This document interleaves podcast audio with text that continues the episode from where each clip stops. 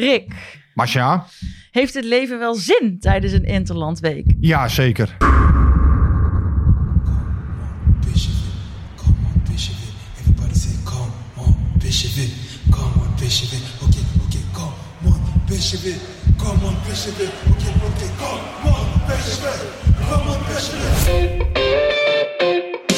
En daar een eindsignaal voor Makkeli. PSV, de beste in een schitterende finale van 2022. Helemaal zo. Ja, ja. PSV niet. PSV pakt de Europa Cup. Van Breukelen. Doet het. Nistelrooy. Is dit zijn tweede explosie? Dit is zijn tweede explosie en nu is het dik in orde.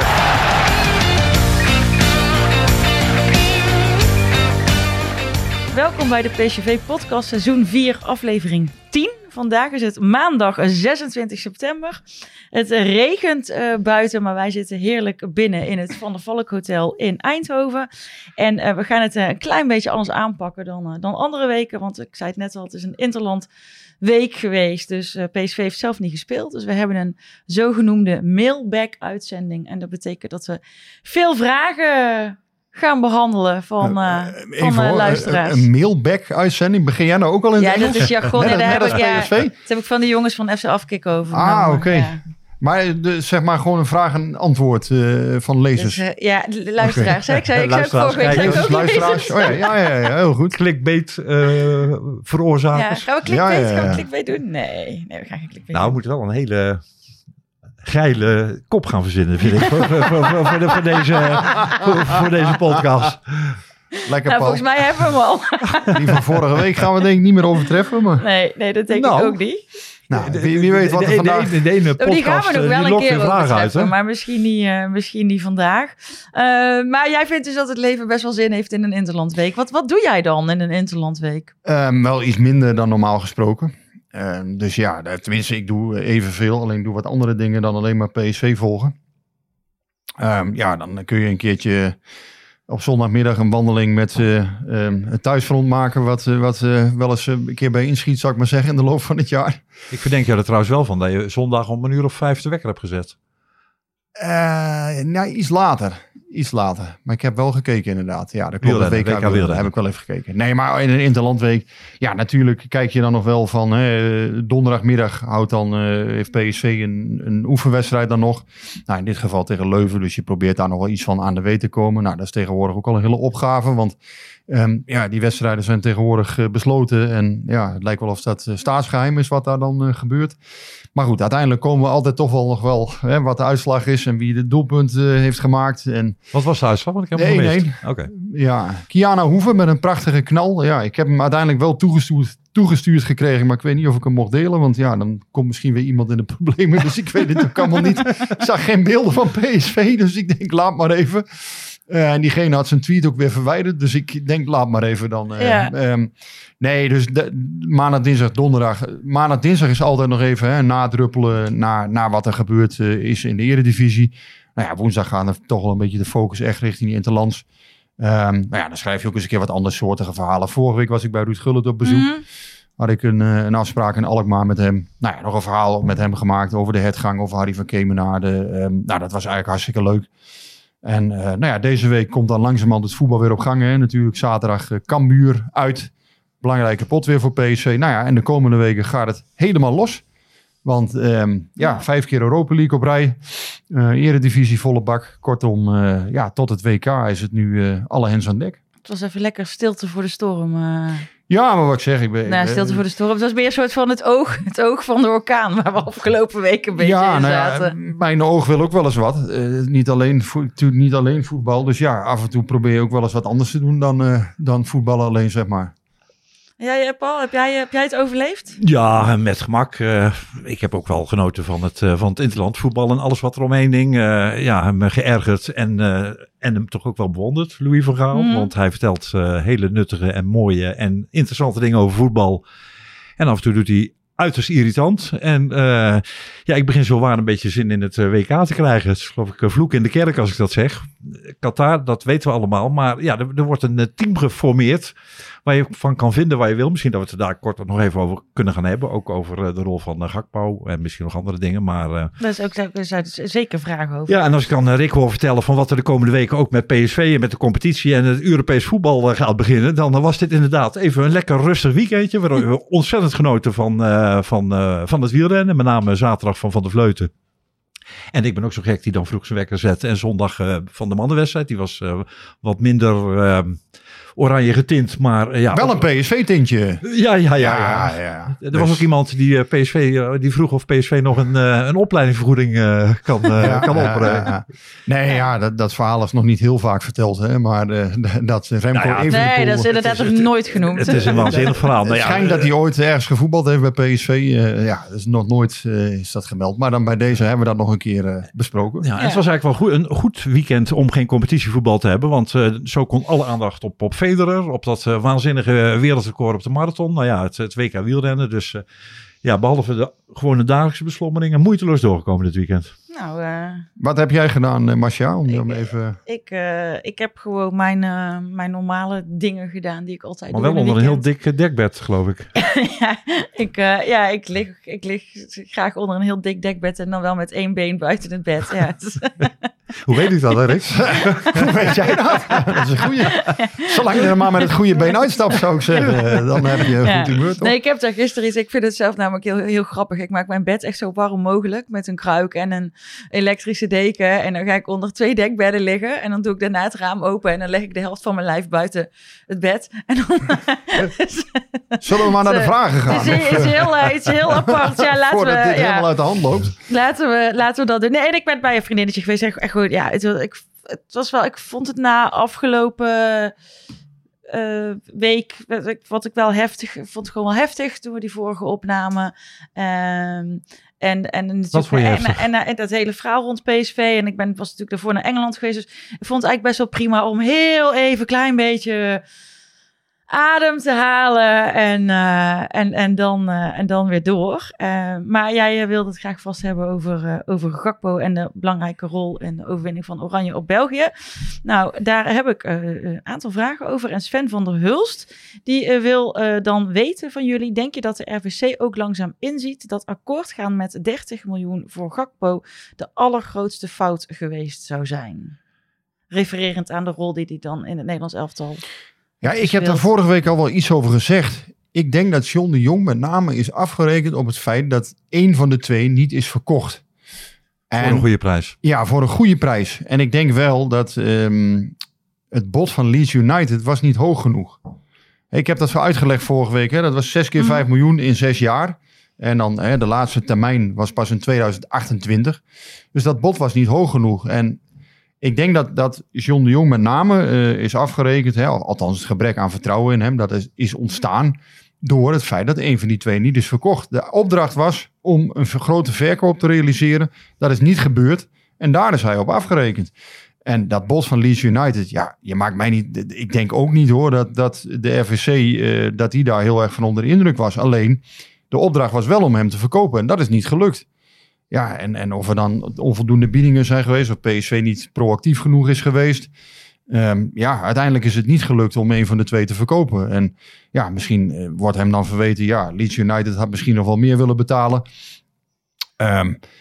Weet jij of Gakpo een limiet in zijn contract heeft? Nou, nee, volgens mij niet. Maar er is wel een afspraak met hem en zijn management gemaakt. Dat zei Marcel Brands ook vorige week toen in die toelichting...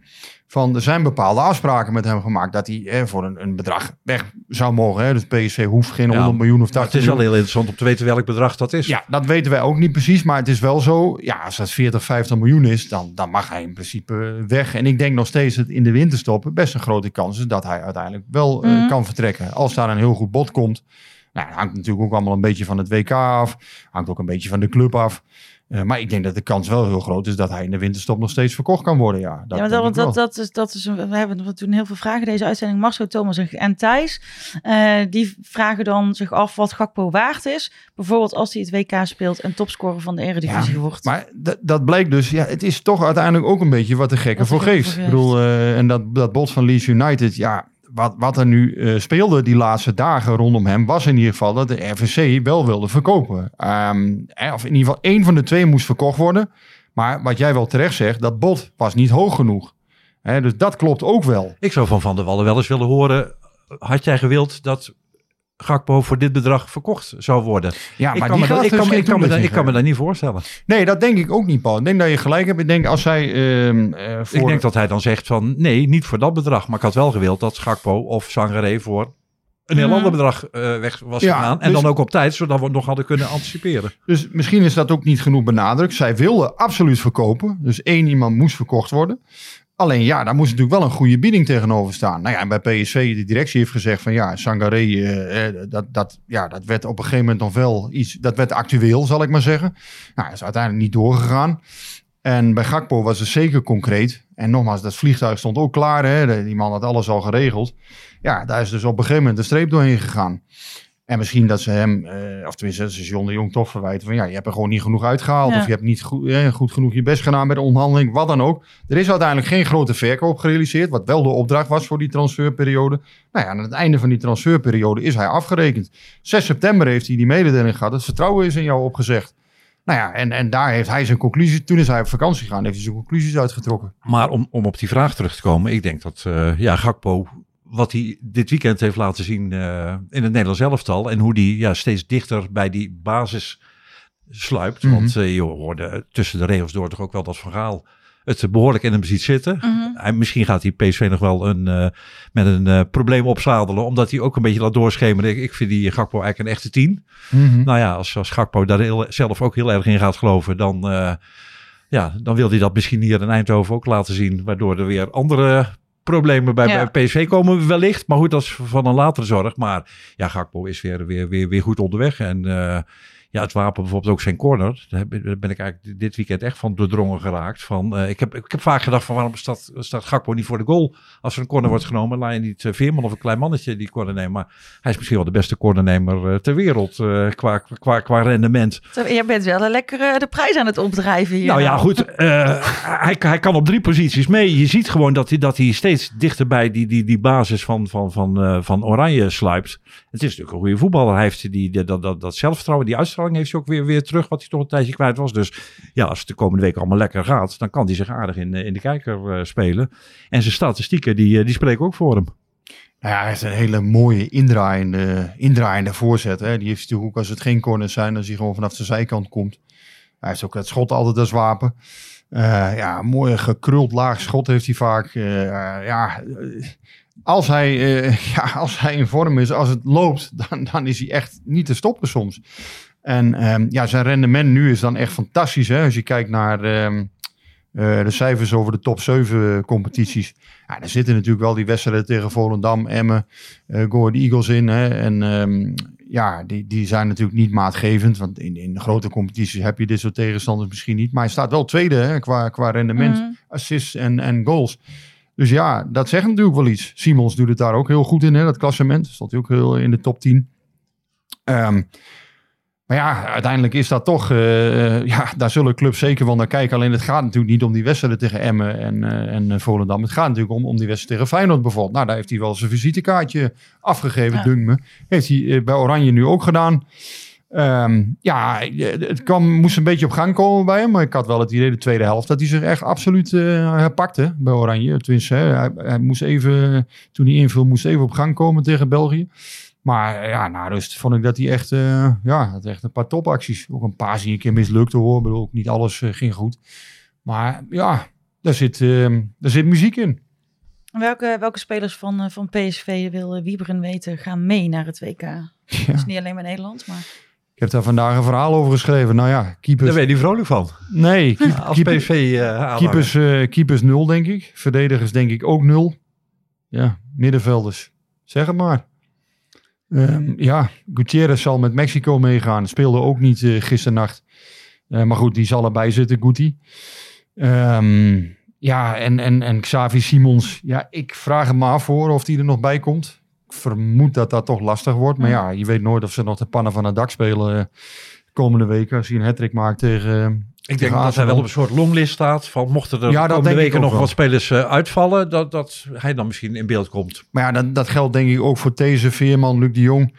Ja, dat zijn spelers die als het nog echt helemaal gaat lopen nu bij PSV. Mm-hmm. Ja, dan zal Van Gaal ze misschien nog Daar zal hij er nog over nadenken. Maar ja, op dit moment zitten ze er niet bij. Maar waarom zeg jij, daar ben je niet vrolijk van? Omdat het te weinig waren. Omdat we natuurlijk gewend zijn bij PSV. Dat er soms hele overzichten zijn van een international bij Peru en in Brazilië. En dan 3 bij het Nederlands elftal. Dan nog eentje bij België en zo. En nu, ik zag dat lijstje van Rik vanochtend in de krant. Ik had er zelf niet zo bij stilgestaan. Maar dat was een heel karig lijstje. Het kan zijn dat het alleen Guti en Gakpo gaat worden. Ja, en Saibari is er dan ook nog dichtbij misschien. Maar ja, zat van de week niet bij de selectie van Marokko. Dus ja... Het is zo dat PSV dat toch ook nog wel een aardige stuiver aan kan verdienen. Als je een speler daar een dag of 40 rond hebt lopen. Die telling begint al 2 weken voor het WK. Dus die 14 dagen krijg je cadeau. Je krijgt €8700 per dag per speler. Dus ja, uiteindelijk kan PSV er een ton of 3 per speler ongeveer aan overhouden. Ja, als het dan maar 1 of 2 zijn, dan schiet het ook niet op. Maar, zegt Bram, er gaan veel Ajaxiden mee. Is dat een voordeel dit seizoen? Want je kan het natuurlijk ook omdraaien. Ja, maar ja, dat WK duurt misschien tot begin december. Ja, de competitie begint daarna weer in januari. Ja, ik zie dat niet zo als voordeel. Ik denk dat je de ervaring die je daar opdoet, de hardheid... Ja, die kun je in je carrière en zelfs dit seizoen weer toepassen. Natuurlijk zou je blessures kunnen oplopen, maar ja... Ja, nee, ik zie dit altijd als een voordeel meegaan naar een WK, eerlijk gezegd. Ja. Ook voor de club, omdat je natuurlijk toch... Nou, transferwaarde van spelers kan hoger worden op het moment dat het goed gaat. Stel, Veerman gaat alsnog mee en door wat voor reden dan ook komt hij in één keer de ton nog in. Maar ik ben wel benieuwd in hoeverre de komende weken van invloed zijn op op het WK wat er nog gaat komen. Want de Gakpo's, de Telers, de Pasveers, noem ze allemaal maar op.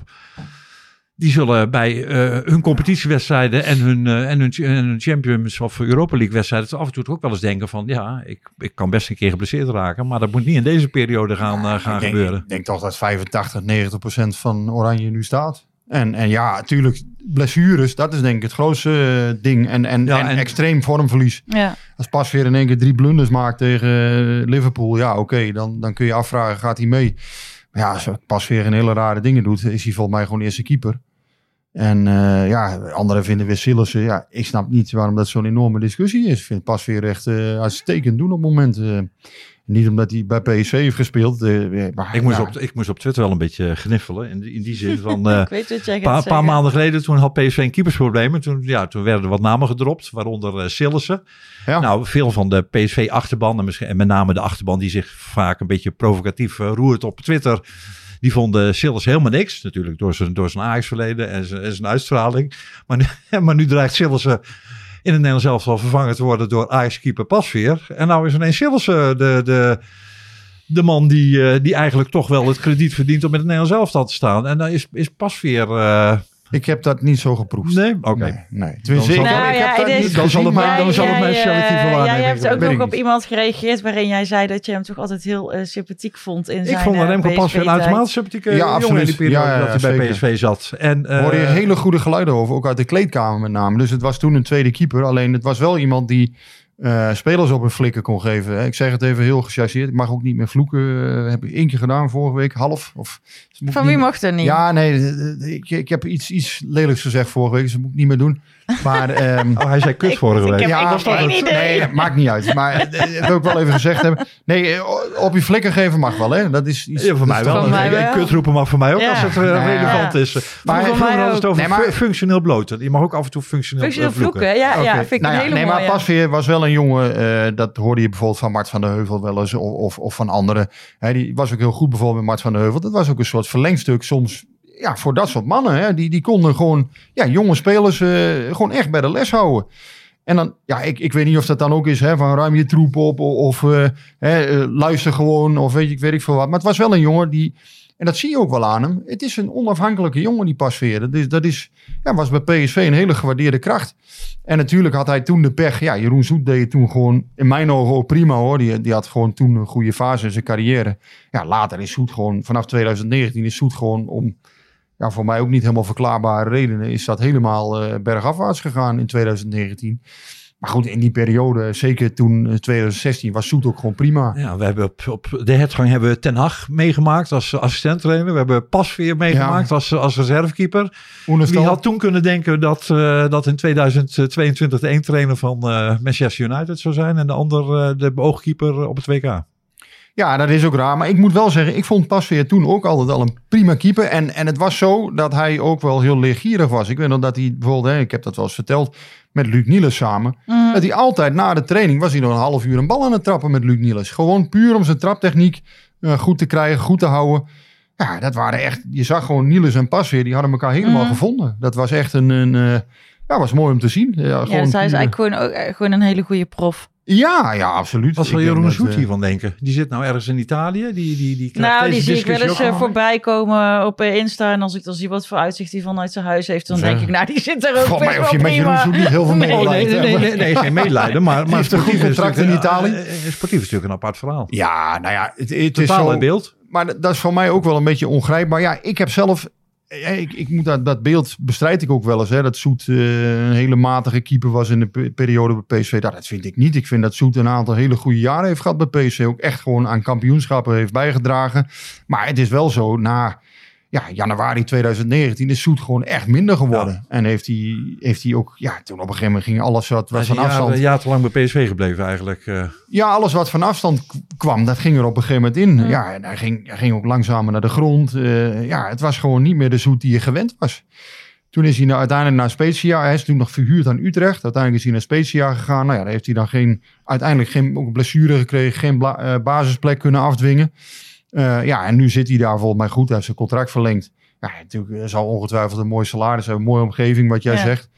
Maar ja, sportief is het geen hemelhoog jouwtsend verhaal natuurlijk. En ik verwacht eigenlijk wel na dit seizoen of misschien volgend seizoen dat Zoet wel weer een keer terugkomt naar Nederland. En ja, als tweede doelman misschien een keer ergens of bij Groningen, eerste keeper of Emmen of zoiets. Zal het misschien wel weer een keer worden als hij 2,33 is.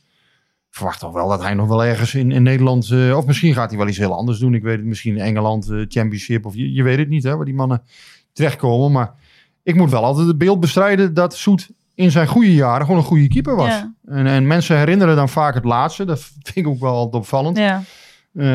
Maar ja, Zoet heeft toch gewoon ook prima jaren gehad. Zo heb ik, dat is een van mijn guilty pleasures. Als ik iets te veel gedronken heb en ik ben met voetbalsupporters, dan vind ik het altijd leuk om het gesprek op Manolev te krijgen. Want dan ben je in eerste instantie die kon er helemaal niks van. René van der Grijper had erbij gehaald.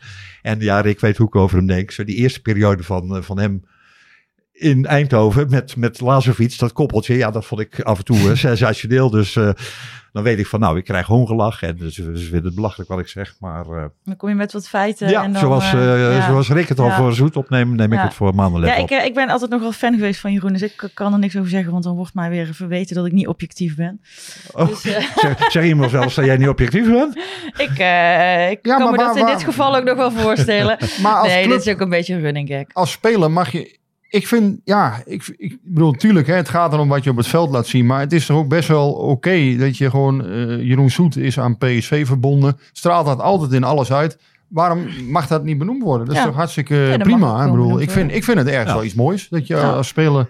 En als supporter, als journalist, af en toe heb je ook net iets meer sympathie voor de ene speler of voor de andere speler. Ja, het heeft soms ook een beetje met persoonlijkheid ook van iemand te maken natuurlijk. En ik heb hem ook altijd super sympathiek gevonden. En ook wel een paar keer vreselijk met hem gelachen. Dus ja, dan heb je al wel meer sympathie natuurlijk voor iemand... dan wanneer je nooit met iemand hebt gelachen. En ik heb ook het idee dat het met hem... Dat het toen het zo bergafwaarts ging... dat ook heel veel met Van Bommel te maken had. Maar... Nou ja, het heeft hem een enorme knauw gegeven. Natuurlijk die hele situatie toen in de bus in Tilburg. Dat was natuurlijk wel uiteindelijk... Ja, daar is wel echt een breekpunt in zijn carrière. Dat zie je. En hij was dat jaar ook het vertrouwen kwijtgeraakt. Ik vond het overigens ook best... prima toen. Hè. Ik vond het prima te verdedigen dat hij er toen uitging bij PSV. Het was gewoon niet goed genoeg meer. Veel te veel van afstand ging erin. Dat was gewoon niet meer houdbaar. Maar ja, tegelijkertijd is dat wel... Ja, dat is in die periode gebeurd onder Van Bommel. Ja, dat klopt. Was het niet meer houdbaar? Nee, het was niet zo bedoeld. Maar zijn situatie toen was gewoon niet meer houdbaar op een gegeven moment. En dat is uiteindelijk prima geweest. Alleen ook de manier waarop toen was heel slecht met Ruud Hess toen. En laten we dat niet allemaal oprakelen. Maar het was laat ik zo zeggen, het was niet best hoe dat toen gecommuniceerd werd. Nou, hebben partijen later ook allemaal weer uitgesproken. Dus dat heeft ook niet zoveel zin. Om dat nu nog uitgebreid weer ter sprake te brengen. Ja, dat was het hoofdstuk keepersdrama tot nu toe. Even terug naar het nu. Jeroen wil weten hoe het kan dat er achter Max geen andere linksback is. Nou ja, die zijn er wel, alleen ze zijn niet fit. Of Oppengaard is er natuurlijk. Nou, die was vandaag weer bij de groep. Nou, dat zien ze wel als een heel groot talent. Een jongen met een goede trap. Veel drive naar voren ook, hè, Oppengaard. Alleen ja, verdedigend ook wel wat kwetsbaar nog. Een beetje ja, wat Max natuurlijk ook vooral heeft, dat verdedigende werk. Ja, en wat PSV ook wel een beetje verweten wordt de laatste periodes. Hè. Maar ja, scout nou is echt puur op het verdedigen zelf. Ja, het wordt toch altijd, hè, jongens, Oppengaard. Ja, heeft inderdaad, is een aantrekkelijke speler. Alleen ja, het pure verdedigen, dat zit er nog niet altijd in. Ja, Mauro is natuurlijk geblesseerd, dus dat was misschien wel... Dat wil papa Richard weten. Hoe gaat het met Mauro? Nou, ja. Iemand die zei van, duurt zo lang, als hij terugkomt is het Mauro senior. Ja. Ja, ik krijg nog geen heel hoopgevende signalen, laat ik het daarop houden. Ik kan het ook niet voorspellen. Kijk, natuurlijk, hè, supporters willen altijd weten... Hoe lang is de speler er nog uit? Ik zeg dat ook altijd bij de club. Ja, dat is wat supporters... Die willen gewoon weten van... Ja, de speler is er 3 weken uit, 5 weken. Ja, en anders zeg je maar naar verwachting of een prognose. Mm. Ja, bij Mauro is het zo, die liesblessure... Ja, die is zo onvoorspelbaar gebleken. Want PSV heeft in de... Het zijn ook wel echt hele nare blessures, hè, die liesblessures. Ja. Bij de eerste training van dit seizoen heeft PSV een prognose afgegeven. Hebben ze gezegd... Hij keert in de loop van de voorbereiding terug. Van allemaal werd dat verwacht. We zitten nu 26 september. Ja, hij is nog steeds, niet op het veld. Dus ja, of hij überhaupt nog voor het WK gaat spelen. Ja, ik weet het ook niet.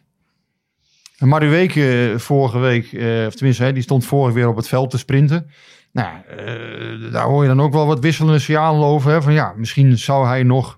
Heel misschien nog voor het WK nog iets van minuten kunnen maken. Ja, bij PSV zijn ze heel voorzichtig. Nee, de officiële prognose is nog steeds dat hij tot het WK gewoon uit is. Ja, en als daar dan iets aan verandert, dan melden we het wel. Dus ja, hij stond er niet wel voor. Wat ik gezien heb, kan ik melden dat hij vorige week op het veld stond. En dat hij alweer behoorlijke sprintjes aan het trekken was. Ja. Dus ja, wie weet. Maar ja, officieel is de prognose nog niet veranderd. En bij Mauro, ja, zeg het maar. Ja, de laatste, Ruud van Nistelrooy geeft dan updates. En die heeft gezegd, ja, hij zit in Brazilië, is daar aan het revalideren. Wat ik erover hoorde is dat ze ook allerlei externe hulp hebben ingeschakeld om zijn blessure te genezen. Ja, het loopt nog niet heel snel. Dat is duidelijk. En ja, voorlopig is hij er gewoon nog uit. Dat nog zeker... Ja, dat zal nog zeker, als een speler niet terug op het veld is, duurt het nog zeker 3 weken sowieso. Dus dan, ja, en waarschijnlijk gewoon nog meer. Ik weet het ook niet. Het is voor mij ook een slag in de lucht nu. Kan best zijn dat hij tot het WK gewoon niet meer speelt. Ik weet het niet. Dat stond nog best. De hoop is er wel, want dat heb ik in ieder geval vanuit zijn kringen gehoord. De hoop is er wel dat hij nog voor het WK kan spelen. Maar hoop is ook altijd het uitgestelde. Ja, dat is toch wel een flink lijstje hebt met die enorme reeks wedstrijden die nou nog in korte tijdsbestek... Ja. Je moet er niet aan denken dat er nog een paar bij komen. Ja, nou ja, en eerlijk is eerlijk. Je weet, op het moment dat die wedstrijden zich gaan opstapelen... Ja, normaal gesproken komt er dan wel weer eens wat bij... Een pijntje of een beentje wat ergens toch weer ergens gekwetst is. Of ja, dat hoort erbij. Dat hoort bij voetbal. Ja, dat baart me ook wel een beetje zorgen met alles wat er nu nog aankomt. Maar we moeten het ermee doen. Hè? We kunnen geen transferwindow openbrengen. Philip en Wenen kan ook nog linksback spelen. Hè? Hebben we ook nog gezien. Maar ja, is natuurlijk ook een speler waarvan je zegt... Ja, oké, prima als backup. Ja, is natuurlijk toch niet gehaald als basismateriaal. En als het daarvan moet komen, ja, dat heb je ook tegen bijvoorbeeld Bodø/Glimt volgens mij. Klopt het dat hij toen speelde? Niet dat ik iets gek zeg, maar in een van die wedstrijden, ik denk dat het Bodø/Glimt was. Ja, toen was hij ook niet bepaald in goede doen. En andere wedstrijden overigens wel hoor, heeft ook wel een paar goede gespeeld. Maar het is niet zo, ja, dat is geen basiskracht eigenlijk. Hè. Zo is hij ook niet gehaald. Prima als backup, denk ik. Alleen ja. Nee, ik denk zoals er nu voor staat dat Max alle wedstrijden gaat spelen tot de winterstop. Ja, nou ja, en die zit ook niet bepaald in de lekkerste fase van zijn carrière. Nee, hoewel ik hem ook weer niet zo slecht vind als dat hij soms wordt afgeschilderd. Ja, ik vind hem defensief toch wel zwak vaak. En offensief heeft hij altijd wel een bepaalde bijdrage. Maar ja, als je Ja, dat hebben we vorig jaar ook al zo vaak besproken. Als je elke keer naar voren gaat rennen en er is geen backup of is geen afstemming of wordt elke keer geklopt aan die kant. Ja, dat is natuurlijk niet de bedoeling. Maar goed, dat hebben we al heel vaak besproken. Dus. Nou ja, dan gaan we even door met een ander onderwerp wat we nog niet heel vaak hebben besproken, maar toch wel heel vaak hebben besproken in afgelopen week ook op Twitter. Er zijn natuurlijk ook nog wel wat vragen over de toekomstig technisch directeur, maar ook de situatie met de Jong.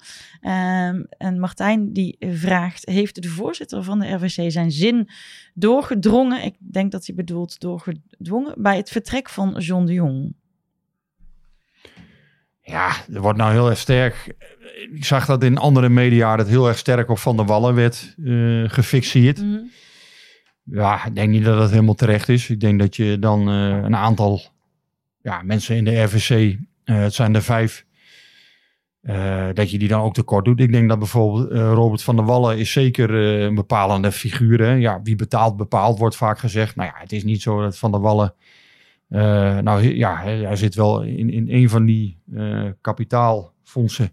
Zit hij met Opportunity Investments, als ik het goed zeg. Dat is een van zijn investeringsvehikels. Nou, Klaas Dijkhoff en Hans van Breukelen hebben je het voortaan ingenomen. Nee, het is zo dat je denk ik bijvoorbeeld Robert van der Wallen, Tom van Veen. Dat is een machtig blok, begrijp ik. Als ik het goed beluister. Dat is denk ik een twee-eenheid. Die bijvoorbeeld ook bij Jumbo Visma aan de Raad van Commissarissen een belangrijke rol hebben gespeeld. In de hervorming van Jumbo Visma, het wielerteam dus. Ik denk dat die toch wel zeer nadrukkelijk aanwezig zijn. Kijk, die zitten natuurlijk ook het langste in. Die zitten er al vanaf 2016 in. En Dijkhoff is natuurlijk nieuw. Is natuurlijk geen man die ze ook maar zomaar wat het de mouw laat spelen. Hè? Laten we dat ook niet denken. Ik bedoel, wel gewoon de fractieleider van de VVD geweest. Dus ja, dan heb je ook wel wat meegemaakt, lijkt me. Dus die zal zich niet alles laten welgevallen. Datzelfde geldt denk ik voor Ingrid Wolf. Die directeur is van een ziekenhuis. Laten we zo zeggen, dan heb je ook wel eens wat meegemaakt, denk ik. Topvrouw van een ziekenhuis. Nee, maar op je mouw spelde. Ja, zonder nou die hele discussie weer op te gaan rakelen. Maar ze hebben een besluit genomen. Ze hebben geconstateerd dat het technisch beleid bij PSV niet goed ging. Het technische beleid, financiële beleid. En daar hebben ze op gehandeld. Mm-hmm. En dan moeten we niet gaan doen alsof Van Breukelen en Klaas Dijkhoff en die mevrouw iets op de mouw gespeld hebben gekregen om deze beslissing te kunnen nemen. Ik denk dat ze met z'n 5 het erover gehad hebben. Ze hebben ook een input gehad, ook van buiten en van binnen PSV. En zijn tot een bepaalde conclusie gekomen. Daar kun je het mee eens zijn of kun je het mee oneens zijn. Ja. Maar dat is niet met valse voorwendsels of zo. In principe gebeurt. Ja, ik ben er ook niet bij geweest. Misschien dat het wel gebeurd is. Maar het is gewoon een beslissing geweest. Ik gaf gewoon antwoord op de vraag. Ja. De vraag was... en ik reageer op jou. Ja, nee, maar de vraag was, heeft Robert van der Wallen zijn zin? En ik zeg, ik denk dat je dan de anderen een beetje tekort doet. Ik denk wel dat Van der Wallen en zeker Van Veen, dat duo, dat heel bepalend is. Mm-hmm. Die zitten er langs in. Ik denk dat Hans van Breukelen, zeker nog, die heeft bedenkingen gehad. Dat hebben wij ook vernomen. Het is wel naar buiten gebracht als unaniem besluit van de RvC. Kijk, wat daar intern is besproken, dat weten wij natuurlijk niet allemaal. Nee. Alleen bij ons heeft wel bereikt Van Breukelen is daar niet per se 100% voorstander direct van geweest. Dat kan niet anders. Zo is hij bij mij ook niet bekend. Het is geen opportunist, Hans van Breukelen. Het is wel iemand die gewoon, normaal gesproken, de PSV-lijn... Maar dat kan natuurlijk gewoon. Je kan zeggen wij nu, dit is ons unanieme besluit. Ja, dat kan. Dat doe je als kabinet ook. Hè? Ja. Dan intern heb je beraadslagingen. En dan kom je als eenheid naar buiten. Nou, oké, dat kan. Maar om nou te zeggen dat Van der Wallen zijn zin heeft, dat vind ik wat gek. Want nogmaals, en daarvoor acht ik de andere actoren. En zeker Klaas Dijkhoff toch ook wel. Ja, dat is toch ook geen koekenbakker, laten we wel wezen. Nogmaals, het is toch iemand die wat nodig heeft meegemaakt. Dus als hij het daar niet mee eens was, dan was hij er wel uitgestapt, denk ik. Toch? Ja. Lijkt me wel. Ze zijn wel doodstil, alle 5. Ja. Hebben ze zich ergens laten horen? Dat moet ook. Ja, nee, daar ben ik het niet meer. Van der Wallen had zijn verhaal moeten doen. Want eigenlijk is iedereen tot de conclusie gekomen dat Marcel Brands een matig verhaal had gedurende de hele affaire. Die moest natuurlijk ook zijn woorden wegen. Die was eigenlijk ook een tussenpersoon. Eigenlijk als directeur, woordvoerder. Maar het was een beslissing waar hij niet achter stond door zeg maar zijn corrigerende orgaan. Of zijn controlerend orgaan. Nee, de club staat in brand en Van der Wallen moet dan, denk ik, de ballen hebben om te zeggen van jongens, er gaan er nu allerlei verhalen. Dit is het verhaal, dit is ons standpunt geweest, daarom hebben we zo gehandeld en daarom zitten we nu in de situatie waarin we zitten. Wat ik met dat moed ook bedoel is dat PSV intern zal hebben afgesproken, we gaan niet... Niet allemaal.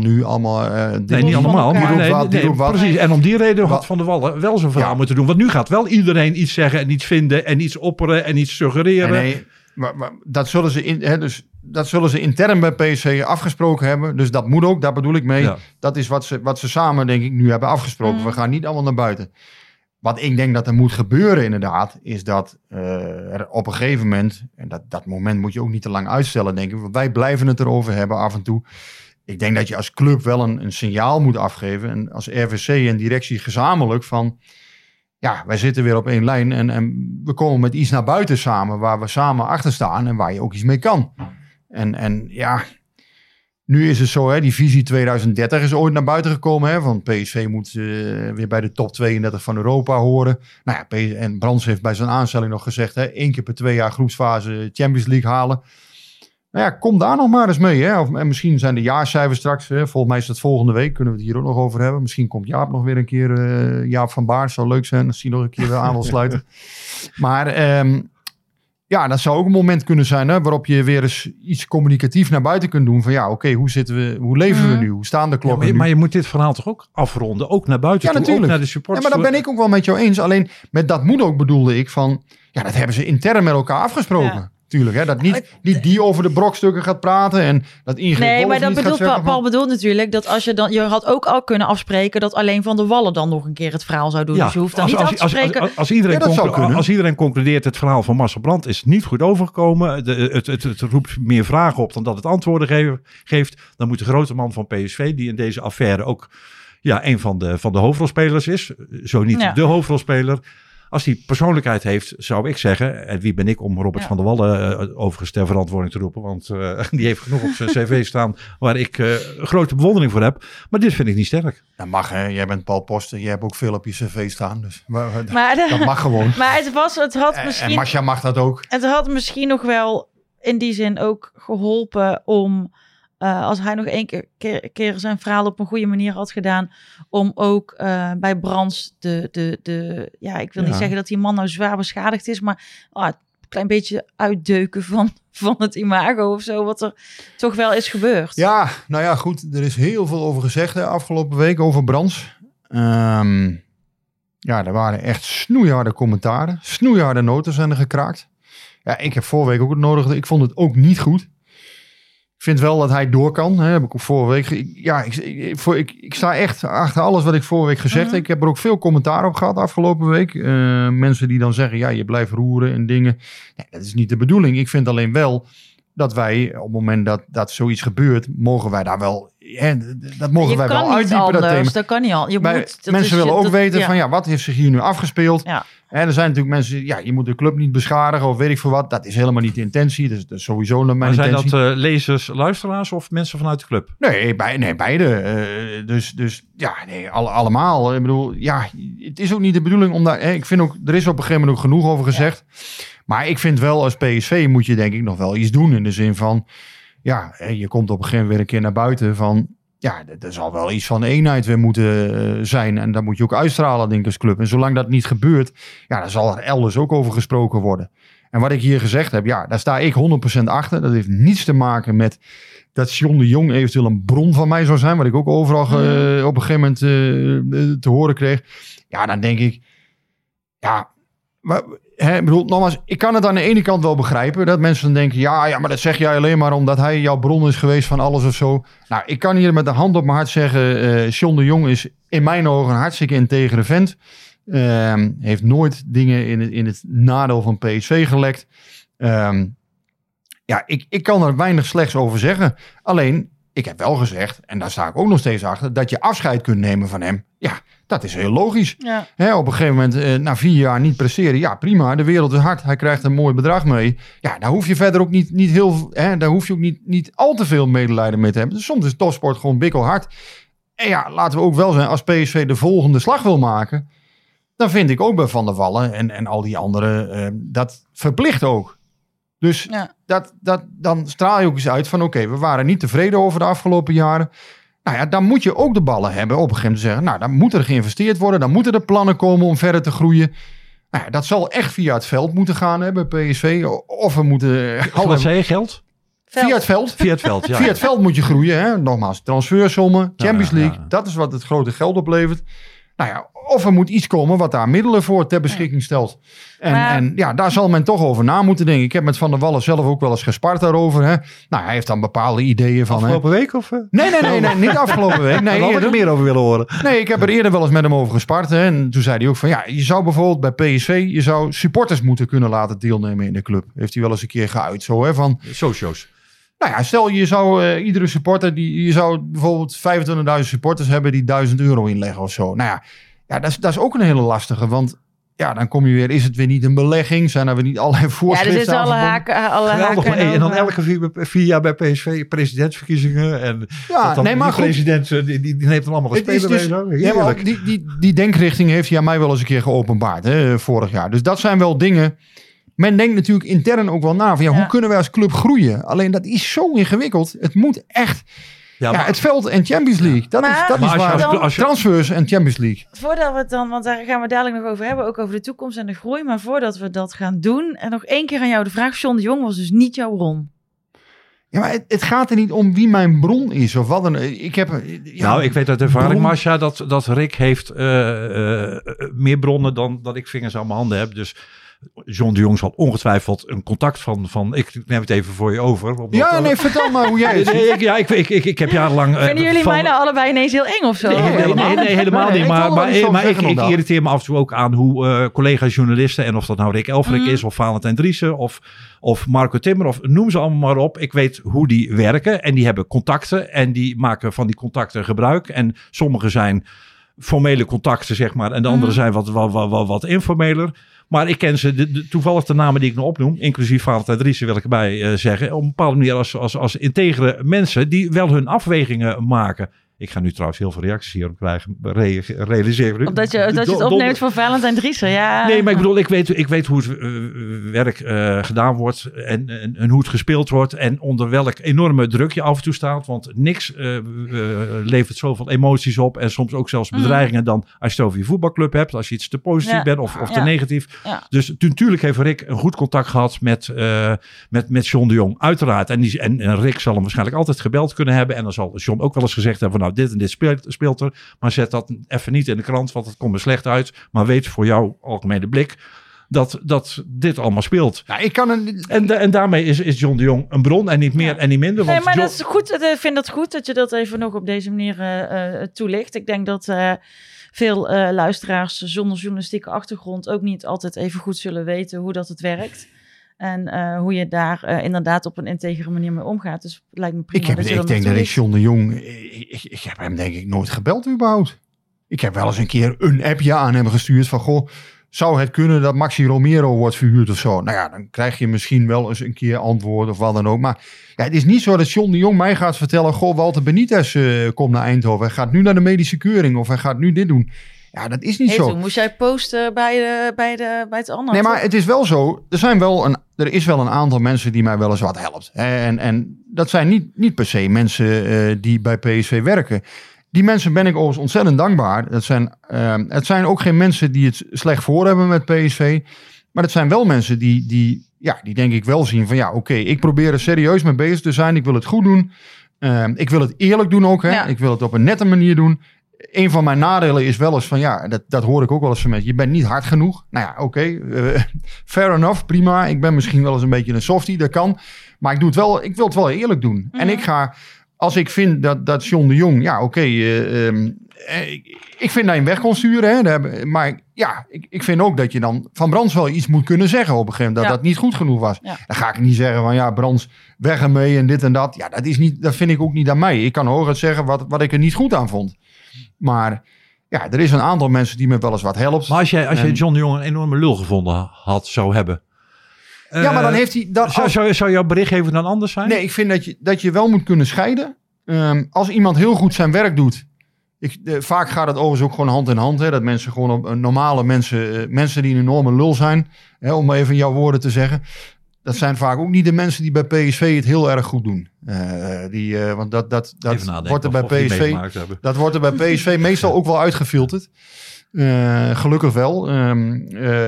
Ik zie toch altijd wel bepaalde mechanismen bij PSV. Hè? De Mart van der Heuvels, de Paul van Kemenaardes. Ja, als jij een enorme lul bent, dan gaat dat ergens een keer wringen. Ja. Bij de mechanismes die ik bij PSV toch hoog heb zitten, zeg maar. Dat werkt meestal niet. Dus op een gegeven moment gaat dat dan toch wel wringen. Maar dat wil niet zeggen, een aantal mensen lig je, een aantal mensen lig je misschien niet. Nou, en ik moet zeggen, John de Jong als persoon, dat was denk ik een keurige en prima PSV-kerel.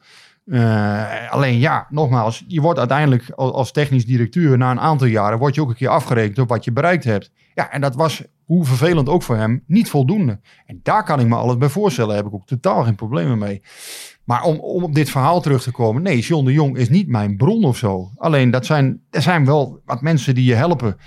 En die ook zien van die jongen werkt hard, moet er echt hard aan trekken om wel eens wat voor elkaar te krijgen. Bij PSV is het niet zo van, ze vertellen jou wel even dat Walter Benitez de nieuwe keeper wordt. Sterker nog, dat willen ze zoveel mogelijk bij ons weghouden. Ja. En dat snap ik ook best. Hè? Dat een club zegt, we hebben zelf een mediaafdeling en die journalisten moeten we er allemaal niet te veel bij betrekken. En dat is ook ergens wel een mooi spel. En volgens mij vinden ze het ook allemaal niet zo erg dat er af en toe wel eens een keer wat getipt wordt of weet ik veel wat. Maar wie dat zijn of hoe of wat, dat is nooit aan mij. Ik heb met een aantal mensen best prima contact binnen en buiten de club. En hoe je dat precies doet, dat is voor mij. Dat gaat verder ook geen mens wat aan. En dat vertel ik helemaal niemand. Zelfs mijn vriendin of mijn kinderen weten dat niet. Dat is aan mij, dat is voor mij. Dat neem jij mee je grof in. Ja, dat gaat ook verder nooit. Dat gaat niemand wat aan. Dat hoeft ook niemand te weten. Wie mij wel eens getipt heeft. Rik had aan het einde van zijn werk als PSV-watcher maakt hij nog een mooie boek. Memoires de PSV-jaren van Rik Elfrink. Nee. En dan gaan we alle rijmen lezen. Nee, ik ga geen mensen... nogmaals, ik ben mensen hartstikke dankbaar die me wel eens een keer een tip sturen. Doen ze dat niet meer, vind ik het... Ja, dan zullen ze daar hun redenen voor hebben. Is ook prima. Ik ben nooit rancuneus of er gaan geen dingen van mensen eisen of wat. Dat doe ik nooit. Als ze me willen helpen, hartstikke fijn, vind ik leuk. En ik hoop het ook nog echt wel een periode te doen. Ik vind ook, nogmaals, die mensen... als ik ze niet zou hebben, zou het werk ook gewoon een stuk lastiger worden. Dat geef ik ook eerlijk toe. Ja. En... Nou, oké. Dat heeft wel eens... natuurlijk is dat wel eens lastig. We gaan even naar de toekomst. En dan bedoel ik niet het trainingscomplex van Ajax, maar de toekomst van onze prachtige club. En Michiel, die wil dat er... Die zegt misschien eens 1 of 2 scenario's schetsen voor PSV over dit seizoen heen. Positief scenario, dus haakjes kampioen. En negatief scenario, bijvoorbeeld derde. Blijft Van Nistelrooy dan? Wordt de financiële klap zo groot dat je of echt kunt aanhaken of echt afhaakt, bijvoorbeeld? Dat is van zoveel dingen afhankelijk. Bijvoorbeeld ook gewoon, hoe doet de concurrentie het? Om maar eens wat simpels te noemen. Want er wordt naar Ajax gekeken. Er moet ook omgekeken worden naar Feyenoord en wellicht zelfs AZ. Dat zijn allemaal als. Als er de Champions League gehaald wordt en Gakpo die gaat voor 110 miljoen een nieuw transferrecord verbreken en naar het buitenland. Dan zijn de mogelijkheden anders dan wanneer Gakpo een dramatisch WK speelt, misschien geblesseerd raakt en Feyenoord wordt tweede. Dan zal de stemming anders zijn. Ja, ik vind dit zo'n lastige vraag. Daar kun je echt letterlijk alle kanten mee. Heb je echt een glazen bol voor nodig? Hoe gaat Ajax zich verder manifesteren? Ja, wat gebeurt er met Feyenoord? Zetten die stijgende lijn in? Ja. Dat is mooi voor voetbal. Daar kunnen we nu van alles van verzinnen. En dat kan over een jaar, over 2 weken kan het totale bullshit zijn. Nou, ik vermoed dat de topwedstrijden heel bepalend worden dit seizoen. Dit seizoen, ja. Ja, en ik denk dat we hebben al eerder gezegd een zwakke eredivisie hebben. Met veel ploegen waar PSV toch makkelijk van moet kunnen winnen. Ik denk dat je 9 ploegen hebt waar je gewoon 50, 52 punten tegen moet pakken in die 18 wedstrijden. En ik denk dat de competitie in de topwedstrijden beslist wordt. En komt dat eerste niet uit, ga je toch te veel struikelen bij die kleintjes. Ja, dan is dat net zo erg als dat je een toppen verliest. Ja. Kijk, Cambuur uit, zaterdag. Ja, kom op. Dan moet je gewoon als PSV met 1-4 winnen of met 1-3. Ja. Geen gedoe. Nee. Ja, dat mag geen enkele... Dan komt hij over zijn wagentje nu langs. Maar, karretje met heel veel drank. Dus maar hij wel aan onze deur voorbij. Ja, nou, zo is het ook nog niet. Maar nee, dus... Voor mij is het geheim. Hè? Vorig jaar heeft PSV in de kleine wedstrijden hè, goed gepresteerd. Nou, herhaal je dat en doe je het beter in de toppers. Ja, dan maakt PSV zeker een serieuze kans dit jaar om gewoon Ajax met Ajax mee te doen. Eroverheen gaan, ja, dat zullen we maar niet meer gebruiken. Ja. Hè? Want dat ligt nogal gevoelig. Maar nee, ja... Nou, ik interpreteerde deze vraag ook nog wat wijzer en wat groter voor de ja, maar wat er dan met Van Nistelrooy gaat gebeuren. En die zijn er meer geweest. Want dat weet ik toch ook allemaal nog niet. Bijvoorbeeld, die zegt ook, waar zien jullie PSV over 5 jaar? Vind ik altijd lastig, want ik weet niet eens waar ik zelf ben over 5 jaar. Maar hij zegt dan... Wel in de Eredivisie, denk ik hoor. Over 1 seizoen wordt de Champions League pot 80 miljoen voor de kampioen.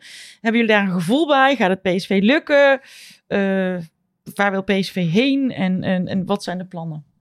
Ja, nou, dat is in feite wat ik net beantwoordde. Daar heeft PSV zie je dat mensen die dus die vraag stellen... die hebben heel veel vertrouwen in jullie toekomstvoorspellende gaven. Er is heel veel urgentie, natuurlijk. Omdat inderdaad die Champions League... Ja, dat is al jarenlang zo. Die Champions League verandert gewoon heel veel in het clubvoetbal. Je moet daar op een gegeven moment weer in gaan spelen. Nou ja, die kans is er misschien straks, hè, als je 1 en 2 wordt... Maar inderdaad, dan moet het niet zo zijn dat Feyenoord met de worst er vandoor gaat voor PSV. Hè? Nee. Ja, in die zin was de zege van afgelopen weekend natuurlijk hartstikke belangrijk. Ja. Maar om die reden is het ook hartstikke belangrijk dat bijvoorbeeld een Van der Wallen openheid betracht. En deze affaire ook afsluit. Want zolang Van Nistelrooy en Brands en Van der Wallen voor de buitenwereld toch een soort geen eenheid uitstralen... Is dat denk ik... Gewoon een sterke nieuwe voetbalman benoemen, toch? Dat is ook iets waar je uiteindelijk naartoe moet.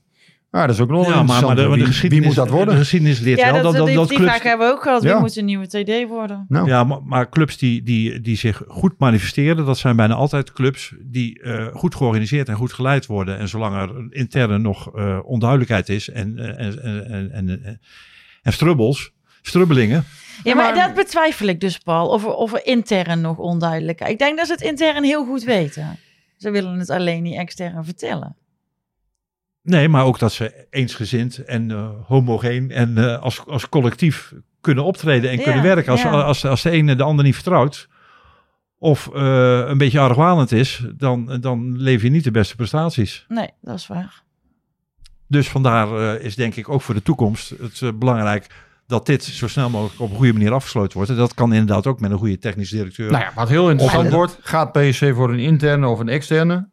Intern kun je denk ik, inderdaad, hebben we vorige week besproken. Vennegoor, Faber zijn dan misschien opties extern. Ik heb de neiging, je proeft toch wel heel sterk buiten. Tenminste, bij de achterban van laat maar eens een keer iemand van buiten komen. En een keer een frisse wind weer door die PSV-organisatie op het voetbalgebied. Maar dan zal dat wel een hele sterke man moeten zijn. Daar trap ik natuurlijk een open deur in, dat weet ik ook wel. Maar ja, iemand die zich toch al bewezen heeft. Mm-hmm. Ik zou niet nu een nog wat relatief jonge TD aanstellen. Dan zou ik echt een sterke voetbalman zijn. Van de week hoorde ik het bericht. Ted van Leeuwen stopt bij NEC. En die moet sowieso komen dan. Die is goed voor de media. Nee, maar dat geen stijl. Maar ik bedoel, trainers, voetballers. Ja, dan kun je er zo tientallen oplepelen. Wat nationaal, internationaal gelauwde namen zijn. Maar technisch directeur is een stuk lastiger. Ja, en ik blijf bij wat ik vorige week ook zei. Als je Marcel Brands in huis hebt. Dan zou je misschien ook op aan een andere variant kunnen gaan denken. Dus dat moeten ze intern bespreken. Hè? Van, Brands zegt zelf dat hij het niet wil. Dat hij niet meer in die oude rol wil terugkeren. Nee, maar dat hebben we vorige week ook uitgebreid besproken. Maar dus ik ben het wel eens met Paul. Je hoeft hem niet terug te duwen in zijn oude rol. Maar je kunt de rol die hij nu heeft een beetje anders inrichten. Ja, hij zegt dat hij het niet wil. Ja, misschien was dat ook wel een soort...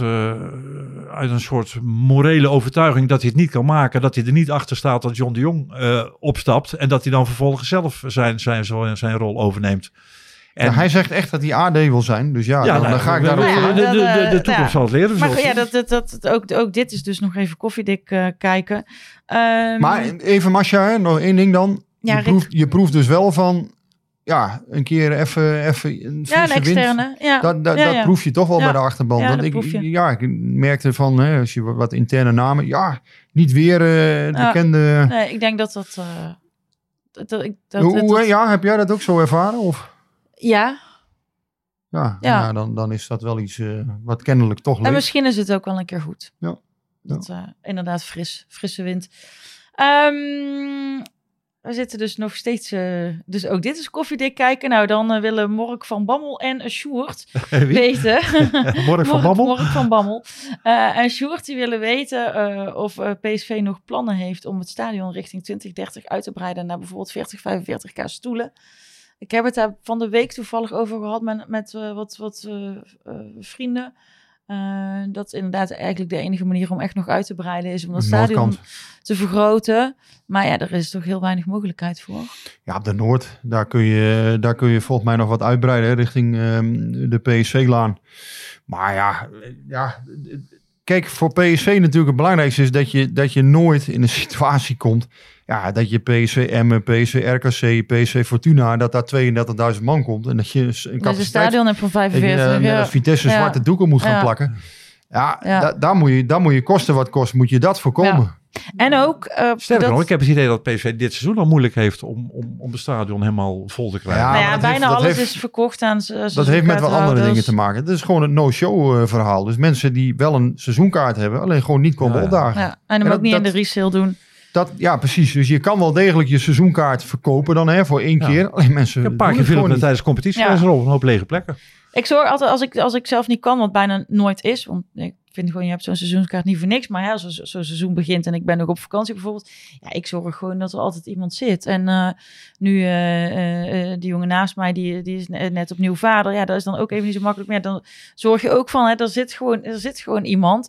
Dus volgens mij... Er is altijd wel iemand te vinden om naar die wedstrijd te gaan. En inderdaad, nou, dat is misschien nog wel een mooie oproep. Dan doe je maar in de resale. Wat ik nog wel belangrijk vind, is dat we niet met het stadion van die plek weg zouden gaan. En dat we ergens zouden komen waar je... Daar heb ik niks over gehoord hoor. Dat was eerder... Maar dat is al jaren geleden. Ja, maar dat is altijd een klein beetje mijn angst. Voor mij is dit het... Nou ja, als er ooit iemand komt die de ambitie heeft... als we dadelijk die presidentsverkiezingen hebben met die showshows... en er is een of andere president die de ambitie heeft... om een stadion te bouwen à la de Arena of nou, de Kuip. Dan is snel klaar, denk ik, bij PSV. Ik weet, good old Harry van Rij... Die zat er ook wel eens mee te spelen met die ideeën. En dan zou dat stadion, geloof ik, in de buurt van de Hertgang... die hoek, op dit moment is het Philips Stadion, hè, om dan even in... marketingtermen te blijven, vreselijk. Een unique selling point, denk ik. En, zoals de Kuip dat ook is en zoals de Meer dat ook was. En daar moet natuurlijk los dat gaan pleiten dat Philips Stadion weg moet. Maar Philips Stadion moet gewoon in Eindhoven blijven. Maar dan heb je wel de belemmering dat er niet heel veel meer bij gebouwd kan worden. Ja, maar op dit moment is het... Volgens mij is het niet aan de orde. Hè? Dus op de eerste plaats... Er is wel met de gemeente volgens mij een structureel overleg van wat willen we en... wat kunnen we hiermee in de toekomst? Er zijn wel ideeën over om het wat verder uit te bouwen. Maar dan zou je vooral aan de noordkant moeten denken. Dus dan zou je richting 40.000 misschien ooit kunnen. Alleen er wordt wel goed onderzocht van is het dat waard? Ja, is het dat waard? Wat kost het uiteindelijk? Ja. Wat moeten we dan terugverdienen in een aantal jaren? Loop je niet het risico bij sommige wedstrijden dat je zwarte doeken moet gaan hangen? Ja, dat zou ik echt iedereen afraden inderdaad. Want dat vind ik echt een vreselijk gezicht bij Vitesse soms.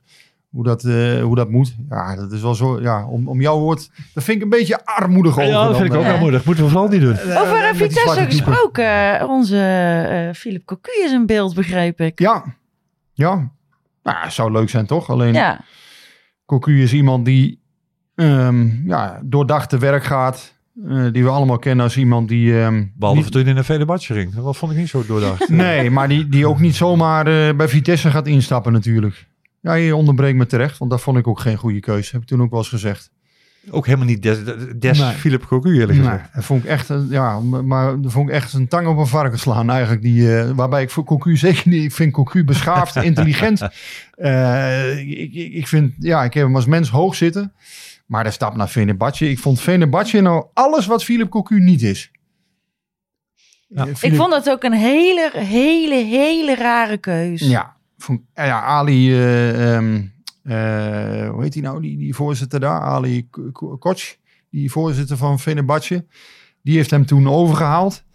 En ja, dat was toen echt... Ja, maar ze gaan nu... Gaan ze echt nu gaat het echt anders. Nu gaan ze echt iets structureels bouwen. Maar daar is hij wel ingetrapt. Hoor, iets met... Ja. Waar ook echt... je krijgt de tijd en... Ja, maar bij Fenerbahçe krijg je geen tijd. Nee. Want als je daar 3 wedstrijden verliest, dan wordt het bus bekogeld met stenen. Ja, maar dan word je in een tapijt gerold. Dan weet ik wel wat voor vreselijk ik weet niet wat er allemaal gebeurde. Ja. Het lijkt ook wel lastig om nou bij Vitesse in te stappen trouwens. Hoor. Nou ja, nee, maar dat is dus waar ik naartoe wilde. Want Vitesse is ook een club toch in... Ja, Amerikanen gaan het nu gaan erbij komen. Ja, wat willen ze? Maar die only way is up toch voor Vitesse. Dus dat kun je daar toch mooi aan mee. Ja, maar de Vitesse is ook wel het een en ander gewend qua successen de afgelopen jaren. Ineens is het geld op, er moet een nieuw beleid komen, veel spelers zijn weg. Dus de verwachtingen zijn hoog in de Vitesse, terwijl ze volgens mij dit seizoen misschien wel een degradatiekandidaat zijn. Ja, en om dan als Cocu daar proberen je... Ja, veel slechter kan het al niet meer. Dus nee, dus op zich is het niet zelf wel een mooie matchhost. En ik moet eerlijk zeggen, ik vind het ook wel eens leuk als Philip Cocu in de Eredivisie werkt. Ik vind het ook wel eens leuk om hem gewoon aan het werk te zien.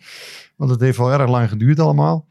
Maar hij zal er niet zomaar in stappen. Maar ja, op dit moment zijn de signalen wel dat die kans wel groot is dat hij daar aan de slag gaat. Dat lijkt het wel op. Dus ja, we gaan het zien. Nou, dat is fijn. Vind ik fijn voor hem. Ik denk dat we er doorheen zijn. Ja, ik hoop dat we toch nog iets van in deze Interland week en PSV-loze week toch nog iets van PSV hebben kunnen bieden. Maar... Nou ja, de komende weken gaat het los. Hè? Het is inderdaad, we hebben elke aflevering de komende weken 2 wedstrijden te bespreken. Ja. En 2 wedstrijden om op vooruit te blikken. Dus, leuk toch? Uitdagend, mooi. Ik kijk er naar uit. Ik vind nu ook al de WK-weken... Oh jee.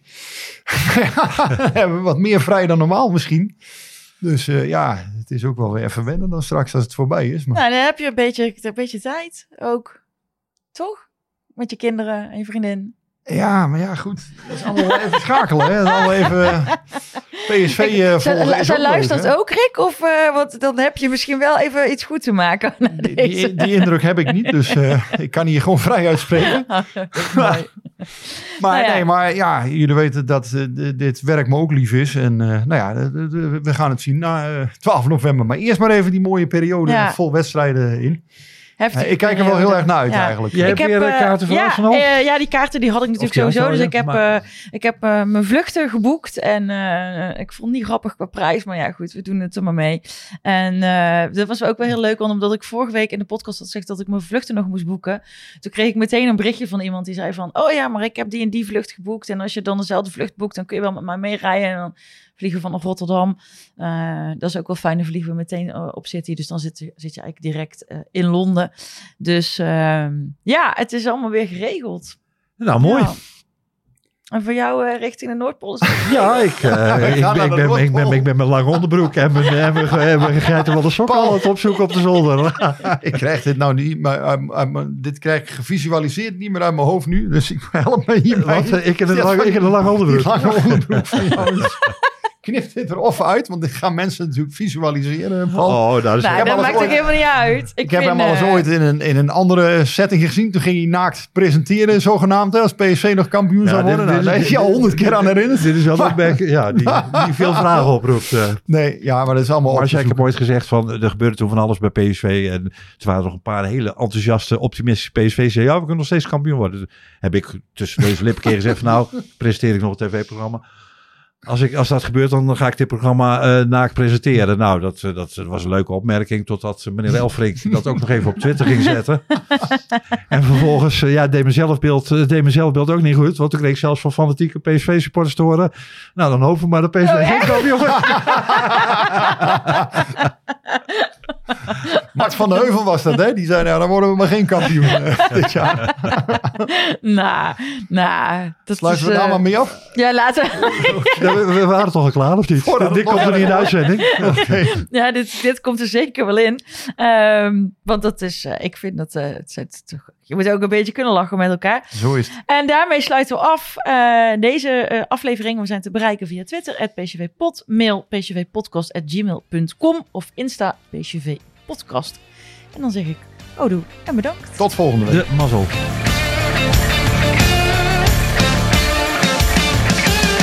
Klimmetje warm hier aan. Hey, Klim, hey. Ja, het is warm hier aan. Het is snikheet. Snikheet.